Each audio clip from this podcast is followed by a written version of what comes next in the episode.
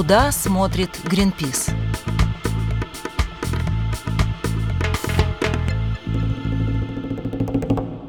Привет, меня зовут Андрей, и это подкаст «Куда смотрит Гринпис». Сегодня со мной в студии пожарный волонтер Гринпис Олеся Волкова. Да, привет. И руководитель программы по особо охраняемым природным территориям российского отделения Гринпис Михаил Крейндлин. Привет. Как вы уже, наверное, догадались, наш подкаст будет посвящен работе на пожарах. И записываем мы его как раз в тот самый момент, когда очень много чего горит по всей стране, особенно в Сибири. И вот как раз из Сибири совсем недавно вернулись и Миша, и Олеся из э, противопожарной экспедиции. Они ездили в Хакасию, и вот, собственно, об этом мы сегодня поговорим. Это была не просто противопожарная экспедиция, Сначала, пожалуйста, расскажите, что вообще вы там делали. Ну, давайте начнем как представил меня Андрей, я руководитель программы по особо охраняемым природным территориям. Это всякие там заповедники, национальные парки и заказники. К сожалению, они тоже горят. Как сказал Андрей, горит вся страна, поэтому, к сожалению, они тоже горят. А поскольку они особо охраняемые, они еще и самые ценные, соответственно, для них пожары — это такое одно из самых серьезных бедствий, которые им угрожают. А, не всегда а, сами особо охраняемые природные территории, даже заповедники и нацпарки, у которых есть своя служба охраны, справляются с этим бедствием. Поэтому хочется придумать систему, когда сами особо охраняемые природные территории могут помогать друг другу потому что некоторые горят редко, ну и потом просто в силу природных условий они горят немножко в разное время. Например, степные горят раньше, весной, там лесные горят позже, когда там знаю, всякие молнии, это июль-август. И вот именно поэтому появилась такая идея попробовать вот сделать такую систему, когда сотрудники заповедников вместе с волонтерами могут в качестве такой оперативной помощи приезжать на те особо охраняемые природные территории, где в данный момент да, наиболее серьезная ситуация с пожарами, чтобы усиливать те службы, которые в этот момент там работают. Ну, поскольку должна работать достаточно профессионально, поэтому идея была такая, что сначала мы проводим обучение и сотрудников заповедников, и волонтеров по определенной специально придуманной для особо охраняемых природных территорий противопожарной программе, а потом те, кто прошли это обучение, и волонтеры, и сотрудники ОПТ, ну, едут в какую-то из особо охраняемых территорий, которая в это время весной именно горит, и пытаются вместе вот отработать эту систему. Вот был выбран Хакасский заповедник в силу природных условий, потому что там степь, ну, часть заповедника степная, и там как раз ранней весной начинаются пожары, достаточно интенсивные. Второе, потому что это просто сильный заповедник, который был готов нас принять. А вот, собственно, так родилась эта идея. Расскажите, что вы делали, как это вообще все происходило?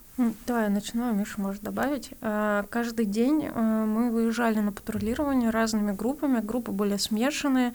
В каждой группе были и добровольцы, и инспектора. Мы патрулировали территорию и смотрели направо-налево. Как только видели дым, брали на него азимут или сразу понимали, где что горит, и сразу туда мчались и работали уже с огнем, пожаром, дымом. Просто вот ездили, как-то вы маршрут выбирали, где вы ездили? Просто вот по территории? Ну, у нас было четыре группы каждый день, и две группы чаще выезжали на север, две группы выезжали на юг. Мы разделялись, и каждый свою сторону смотрел, патрулировал. Ну, Хакасский заповедник чем интересен, у него много участков Хакасии. Там есть совсем степные, есть там лесостепные, есть совсем горные, да. Ну, нас, понятно, интересовали степные, потому что в это время они в основном горят. И они точно, условно говоря, вот как сказала Леся, на севере Хакасии. И есть региональные особо охраняемые природные территории, которые тоже есть и степные, и лесные, и вот как раз они, их степные в основном были сосредоточены на юге. И поскольку мы решили, что мы работаем и с теми, и с другими, то изначально планировалось, что у нас две группы, да, две машины работают на севере, какие-то горки, ну, условно, высокие места, с которых хорошо просматривалась большая часть территории, да, вот там стояли.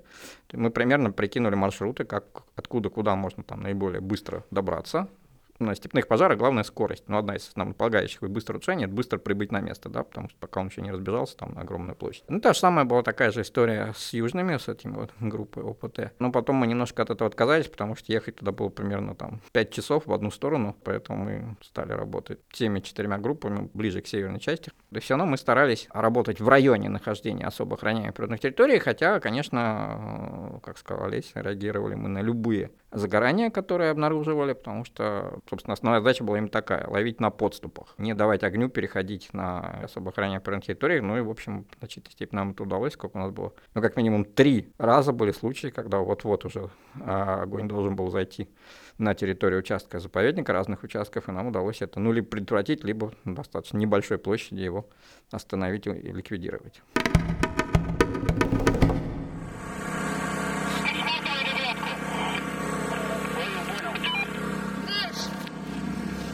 Я через тебя старайся дистанцию держать, чтобы вас слышно было.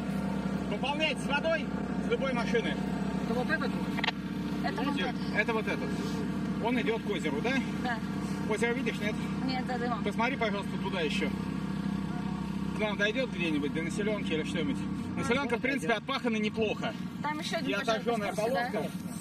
Ну, что делать? Нам задача очень быстро задавить вот этот очаг только вот ближних к нам кромку. Две дувки ушли, две, две двойки. Игорь, там крути как есть. Катя, старшая Катя, Катя и и Игорь. Игорь. Окей, они ушли Игорь туда, какая Лазарев. задача?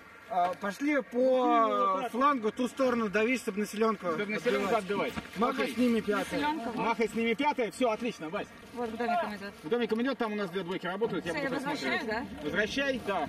То есть в эту сторону. Вот приют странников и кусок заповедника.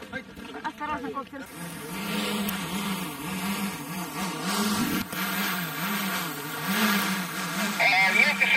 Дурка ранен.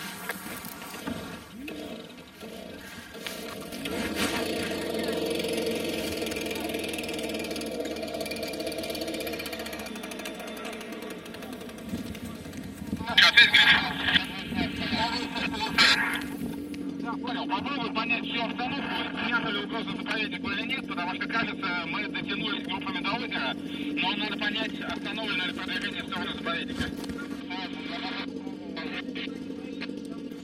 Понял, принял. Я пока остальных не отправляю, но мы всех заполнили водой, а и все в готовности здесь ждут. Уже несколько двое троек собрались, так что можно качественно вас выселить. Вот они, по-моему. Там же они на шибке, да? Так, озеро видишь, нет? Ну, оно темное.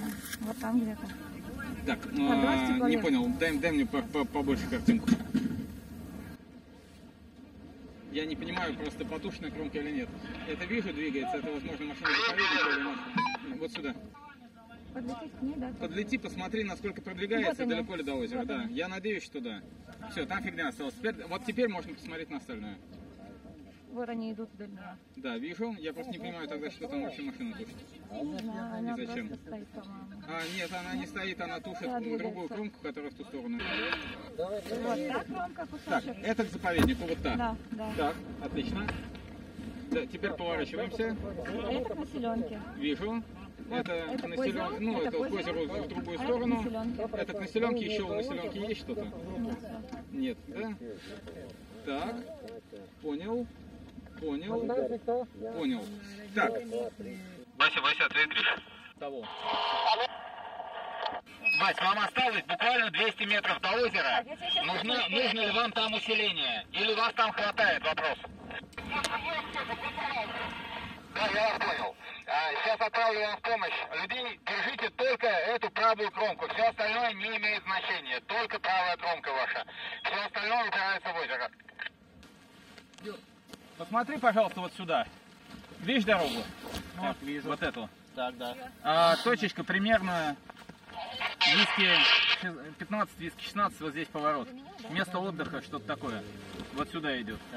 На всякий случай, можете подъехать вот сюда, попробовать, и им помочь. Огонь где-то вот здесь может упираться в эту дорогу.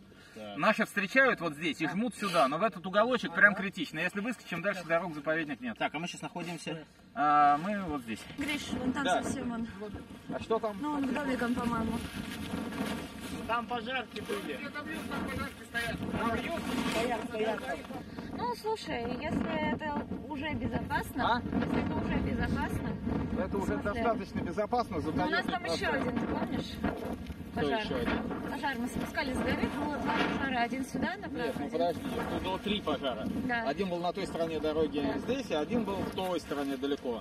Ими всеми занимается пожарная охрана. Наша задача с этим разобраться.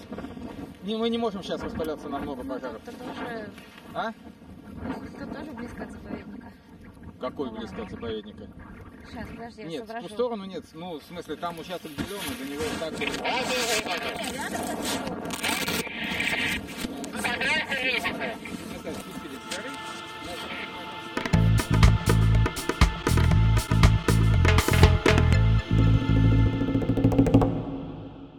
все-таки мне не очень понятно, чем, собственно, тушение пожаров на там, заповедниках, в заказниках, чем оно отличается от тушения пожаров на других территориях.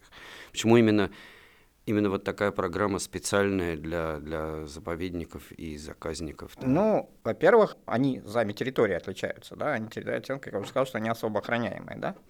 А, соответственно, у них есть определенный режим. То есть туда не пускают пожарных? А, нет, туда пускают пожарных. Ну, например, там некоторые виды деятельности, профилактических действий, которые допустимы в других территориях, например, запрещены в заповедниках. Например, там тоже профилактическое выжигание, которое мы вообще с ним боремся, но в других территориях оно хотя бы формально разрешено, а вот на заповедниках запрещено. Что это такое, объясни. Объясняю. А для того, чтобы лес не сгорел от пожара, пришедшего извне, Э, часть горючих материалов, ну, там, траву, например, там, какие-то ветки, которые лежат сухие на земле, можно выжечь как бы превентивно, ну, чтобы снизить горючесть этой территории. Вот. Но на практике, к сожалению, это происходит не так, а очень часто эти самые профвыжигания, поскольку проводятся абы как, они сами становятся причиной пожаров во многих регионах. А вот сам процесс тушения чем-то отличается? А процесс тушения должен быть э, максимально щадящим ну, один считается один из самых эффективных способов тушения, это встречный отжиг, когда вот идет огонь, ему навстречу пускается огонь, чтобы они там выжечь горючий материал, чтобы она как бы стала препятствием для огня, который идет извне. Он, конечно, очень эффективный, но опять же он приводит к э, выгоранию очень большой площади. А ведь в чем еще ценность заповедников? Что там охраняется весь природный комплекс. Если мы даже там останавливаем пожар встречным отжигом, все равно там территория, она как природная, она в значительной степени теряет свою ценность. Там погибают животные, которые точно так же охраняются там.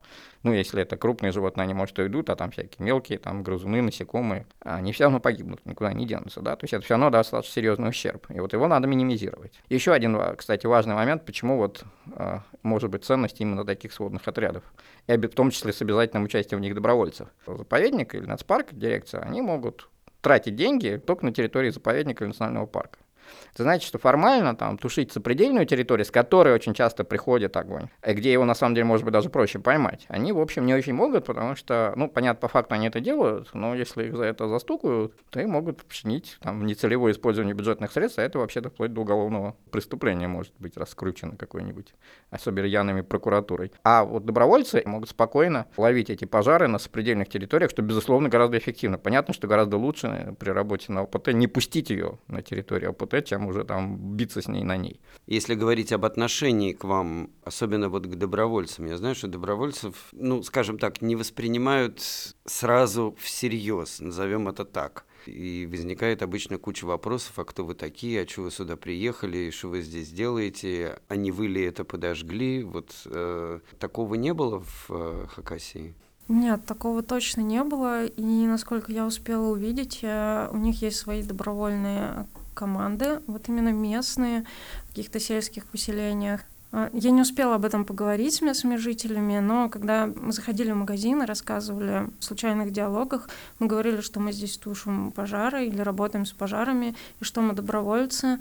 Я видела уважение от местных жителей в глазах и в словах. Да, я тоже видела часто отношение к добровольцам неуважительное или с подозрением, или не, не самое положительное, но здесь такого не было. А вот другие, там, МЧС, например? Да, другие службы тоже относились хорошо, и мне даже было приятно. Иногда мы работали на пожарах, и они подходили к нам, и конкретно мне говорили, что окрульте, пожалуйста, вот этот участок. То есть у нас получалось взаимодействовать, и это было очень приятно, и это было продуктивно, и это помогает работать. Я не тратила или мы не тратили время а, на объяснение, что мы можем здесь помочь или что еще что-то, сразу такое распределение. Да, да, да. Я даже уже к концу противопожарной экспедиции так к этому привыкла, что в других местах мне тоже такое ожидание, что так и будет. Хотя нет, так не везде. Ну, сначала, конечно, было некоторое настороженное отношение, но потом они как-то быстро прониклись. Иногда было смешно, когда мы там, например, ну, какой-то пожар, который нам сообщал МЧС, но забывала сообщить об этом, что мы к ним едем, а местным, ну, тем, кто непосредственно там работает. И было смешно, когда мы говорили с местным начальником гарнизона, как очень удивлялся, говорит, тяжело было, не справлялись, а тут, значит, нас, там, как мы, говорит, смотрим, вдруг откуда такая толпа выбегает, значит, наших там отодвигает, и там с кучей воздуходувок и прочего такого хорошо приспособленного для тушения пожара оборудования. Все, они были сильно рады. Они вполне нас ценили и всегда радовались, когда мы подъезжаем, и более того, что тоже не очень характерно, очень старались нам помочь. Я помню, когда тоже у нас был довольно такой. Ну, не то, что сложный, но такой неприятный пожар, потому что очень сильный ветер, там, по 30 метров. И когда мы туда приехали, нам мне несколько раз звонило там из э, представителей МЧС Хакасии, спрашивали, вам нужна помощь, я могу отправить вам еще там две машины там с другого района. Я говорю, да нет, все нормально, мы справляемся с вашими коллегами вместе, все нормально. То есть там они реально вот очень как-то к нам так трепетно относились, и это очень приятно. Ну, действительно, я так редко где с таким тоже сталкивался.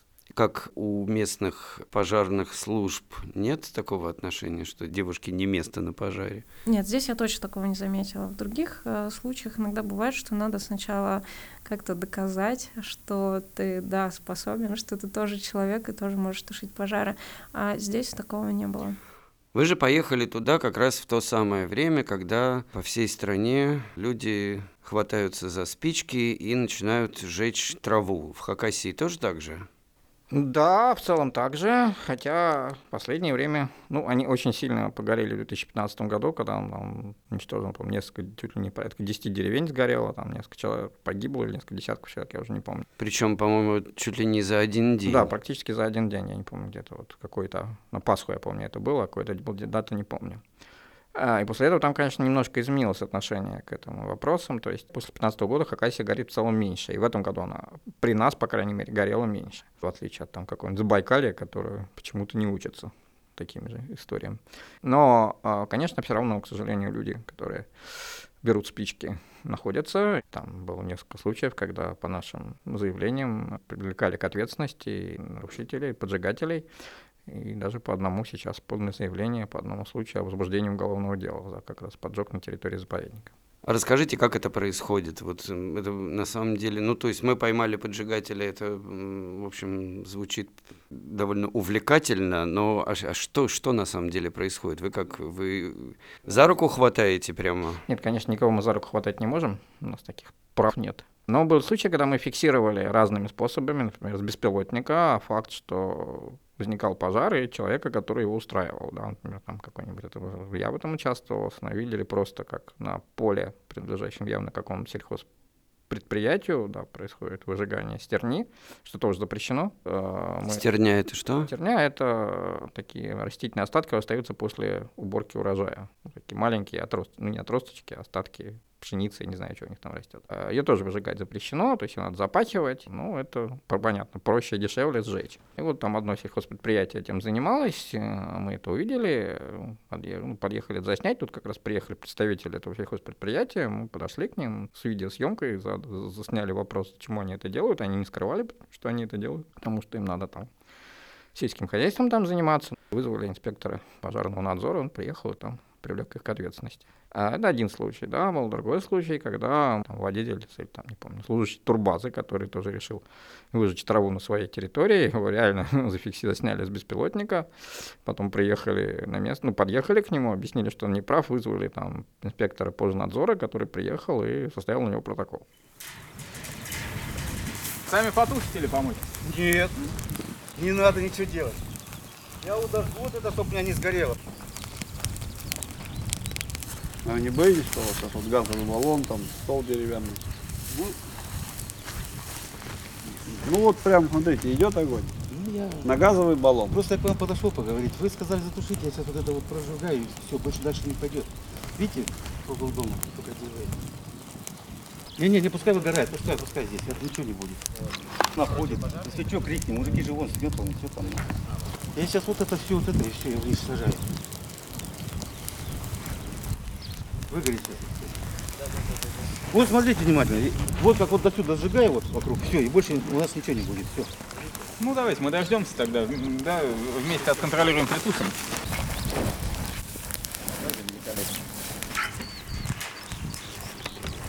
А просто не успели до, до сезона, в смысле, до противопожарного отжечь? Ну, да, да, ну, да. Мы только Потому приехали. что ведь ну, отжиги-то, ну, они мы, под мы контролем только, пожарных мы только приехали. согласованию их можно проводить, но на территории населенных пунктов. А, просто надо было до 10 устроить. Потому что сейчас уже ну, полный А запрет. какой число? Подожди, сегодня какое число?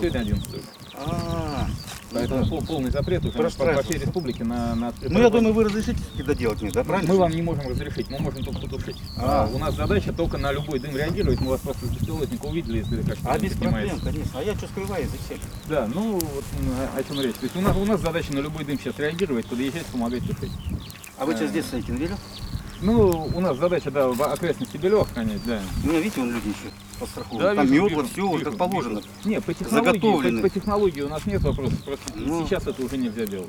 Ну есть все, нельзя, значит, 10 сегодня числа 11 устроить. все, значит, я прекращаю. Вот это вот только доделаю, все, чтобы у меня банька целая была. И все, я больше не лезу.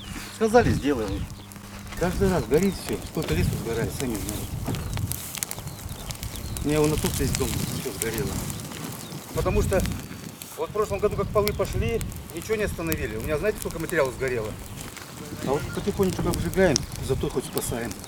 Ты же уже зажигать-то надо. Если Ну, период запомнить. Так а сейчас что? Сейчас понимаете, что Сейчас знаете, какого? вот Сегодня было введен, минус уже, 5. уже введен. Ну, значит, вот Пожарный больше не буду, все, без проблем даже. Как скать, вот это вот, вот и банки больше трогать не буду. Больше трогать не буду. Может, не первый год здесь. Я, я просил ребят один раньше налить. Ну, Кто-то от нас да. на всякий случай был. Да. Не дай Не бог надо. ветер дунет. У нас вот там и вода, все, шланги уже, все уже прокинуто. Ну, У нас Хорошо. все здесь сделано. Просто у да. нас задача в любом случае помочь не упустить, и э, пожарный надзор мы все равно сообщаем. То есть просто сейчас, поскольку особый противопожарный введен, э, поэтому не, не- не удивляйтесь. Ну и был случай, когда такой, пожалуй, самый криминальный, ну, потенциально, это когда инспектора заповедника, не мы, с вышки наблюдательной, которая у них есть на кордоне, увидели на одном из участков Иткуль пожар и увидели машину белую, которая от этого пожара уезжала. А мы приехали на этот пожар, то там его ликвидировать, и параллельно попросили наших коллег там залезть тоже на высокую горку и посмотреть, чтобы не подожгли соседний участок. И они ровно увидели сначала в бинокль, потом с беспилотника поднятого, как тоже остановилась та же самая белая машина.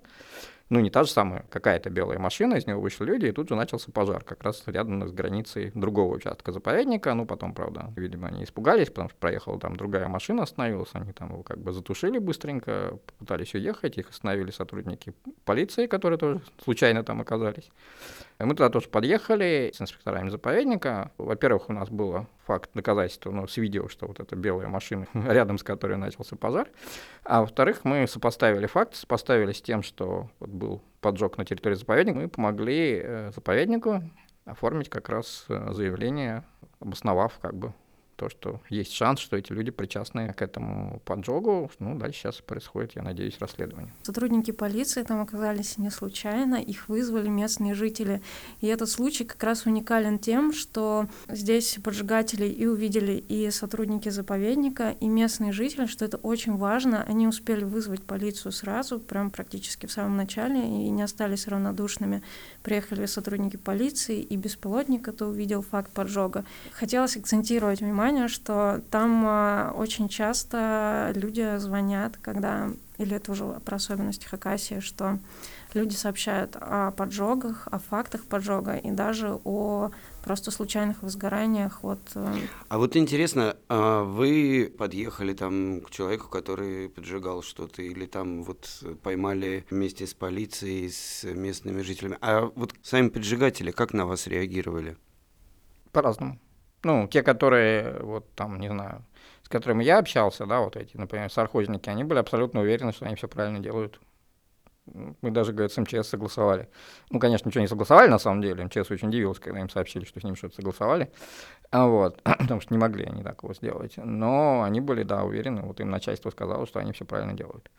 А там тот человек, который там на турбазе, ну, тоже как-то, как я понимаю, я там не был сам, был достаточно спокойно к этому отнесся. Ну да, вот поджег траву, извините. Те, которые вот, которые, ну, как мы думаем, сознательно подожгли заповедник в двух местах, они, конечно, все отрицали. Ну, кроме того, что они были рядом с этой территорией. Ну, потому что они понимали, что это может для них плохо кончиться, тем более, что одного из них меньше года назад уже задерживали на нарушение правил противопожарного режима, как нам сказали представители пожарного надзора. Ну, я имею в виду, что люди там, типа, ну, грубо говоря, с кулаками на вас не бросаются, там, типа, что приехали и какое ваше дело, мы, мы что надо, то и Ну, делаем. Нет. Ну как, я говорю, то есть некоторые из них были, считали, что они делали правильно, нет, ну с кулаками никто не бросался, это не Кубань. Ну, хорошо. Если я правильно понимаю, там люди живут в разных местах, что-то происходит, вдруг, значит, кто-то бросает клич, и все из разных мест приезжают и начинают там помогать. Вот инспекторы с Камчатки, с Урала, там еще откуда-то приезжают, ну, условно говоря, в Астрахань, и добровольцы тоже со всей страны, и все начинают помогать. Мгм. Это реально? Ну, первый опыт показал, что да. Дальше надо смотреть, как это будет работать уже не, не- не в экспериментальном, а в реальном режиме. Ну, мы, опять же, общаемся поэтому не только с заповедником, но и, например, с Министерством природных ресурсов. Пока есть принципиальное одобрение этой идеи со стороны руководства Департамента особо охраняемых природных территорий Минприроды. То есть, если будет какой-то заповедник, который будет гореть или который там будет под угрозой пожаров и будет согласен принять помощь, и бу- ему удастся быстро собрать вот этот сводный отряд, я думаю, мы это отработаем уже на практике. А добровольцы готовы так бросать все и ехать на другой конец страны? Ну, я готова. Я уверена, что есть еще добровольцы, которые готовы. И здесь удобно тем, что мы можем... э, То есть есть какое-то количество добровольцев, кто-то может э, в одно время реагировать, кто-то в другое. И, собственно, да, почему нет? Один из плюс участия добровольцев э, в сводном отряде — это то, что добровольцы усиливают сводный отряд своими знаниями, которые они могут получать и практиковать э, чаще, чем делают это инспектора. А Есть заповедники, которые горят редко, и если инспектора готовы теоретически, готовы технически реагировать на пожары, то не всегда у них есть возможность набирать практику.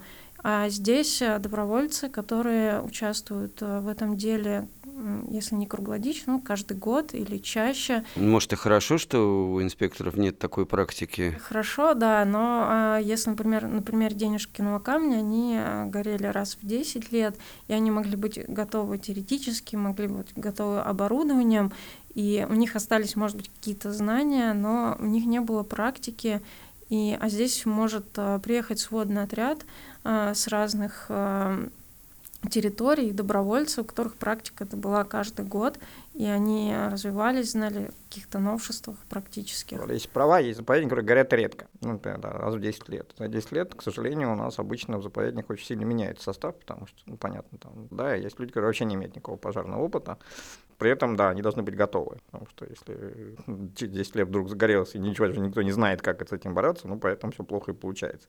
Как было, собственно, в том же Денежском камне в 2010 году, потому что тогда у них вообще не было никого, по-моему, кто знает, как тушить пожары, и там было много проблем с этим.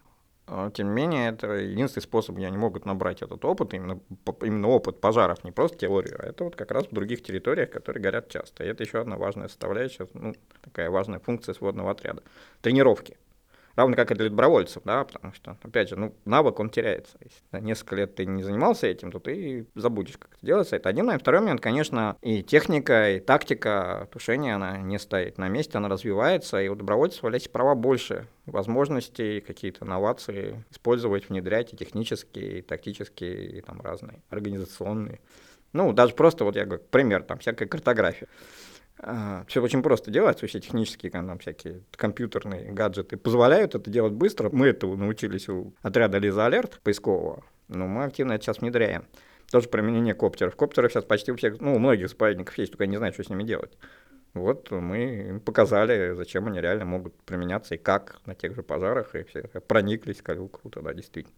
Ну, опять же, там один из потенциальных объектов приложения сил сводного отряда, это вот Тунгусский заповедник, куда вот я ездил. Такая тоже довольно уникальная территория, но это заповедник на месте предполагаемого падения Тунгусского метеорита, Ивенкия, да, Красноярский край. Он горит практически каждый год. Горит он реально в основном от молнии, но это просто видно даже по картам. Территория очень труднодостижимая. а В самом заповеднике 8 инспекторов, а сейчас, по-моему, 6 осталось. Там поселок, который достаточно депрессивный, и он каждый год дыму, потому что горят пожары каждый год, вокруг сплошные эти так называемые зоны контроля, история, которую никто не тушит. В 2019 году, когда там задымило Красноярск, там Новосибирск там, и так далее, это все было оттуда в первую очередь. То есть вот как в Красноярске там, или там в Москве в 2010 году люди жили месяц, а там не три месяца живут в таком дыму каждый год.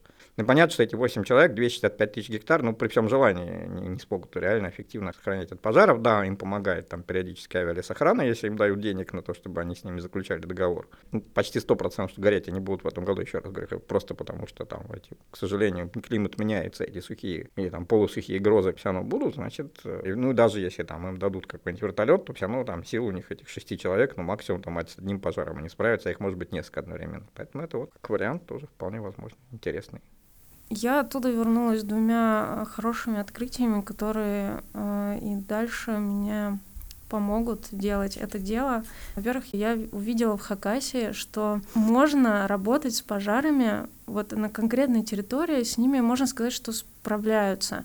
Ну, есть, да, есть еще какие-то отдельные поджигатели, есть еще какие-то мини-вопросы, которые нужно доработать. Но я увидела, что есть пожар, есть службы, которые на него реагируют, есть люди, которые на него приезжают, есть местные добровольцы, которые с оборудованием приезжают и работают, есть неравнодушные люди, которые звонят, не проезжают мимо по дороге, они звонят сразу же. И есть команда, которая тоже может собраться и отреагировать. То есть до этого я видела часто примеры, где то одна часть системы не работала, то оборудования не было, то никто не звонит про эти бедные пожары, которые горят, то диспетчерские службы как-то не так реагируют, не так быстро, не так активно. И второе открытие, я увидела, что это может работать. Разные люди с разных территорий, с разными способностями, с разными запросами, они могут сделать это дело. И сделать быстро, качественно, хорошо и это, это возможно, и это здорово. И для меня это большой такой момент, можно сказать, даже отчасти поворотный. Спасибо вам большое, спасибо Олеся. Спасибо. Миша, Спасибо. за то, что пришли, за то, что интересно рассказали. Наш подкаст можно слушать на всех главных платформах. Слушайте, ставьте лайки, звездочки, пишите нам о том, что бы вы еще хотели услышать в наших подкастах. Пока. Куда смотрит Гринпис?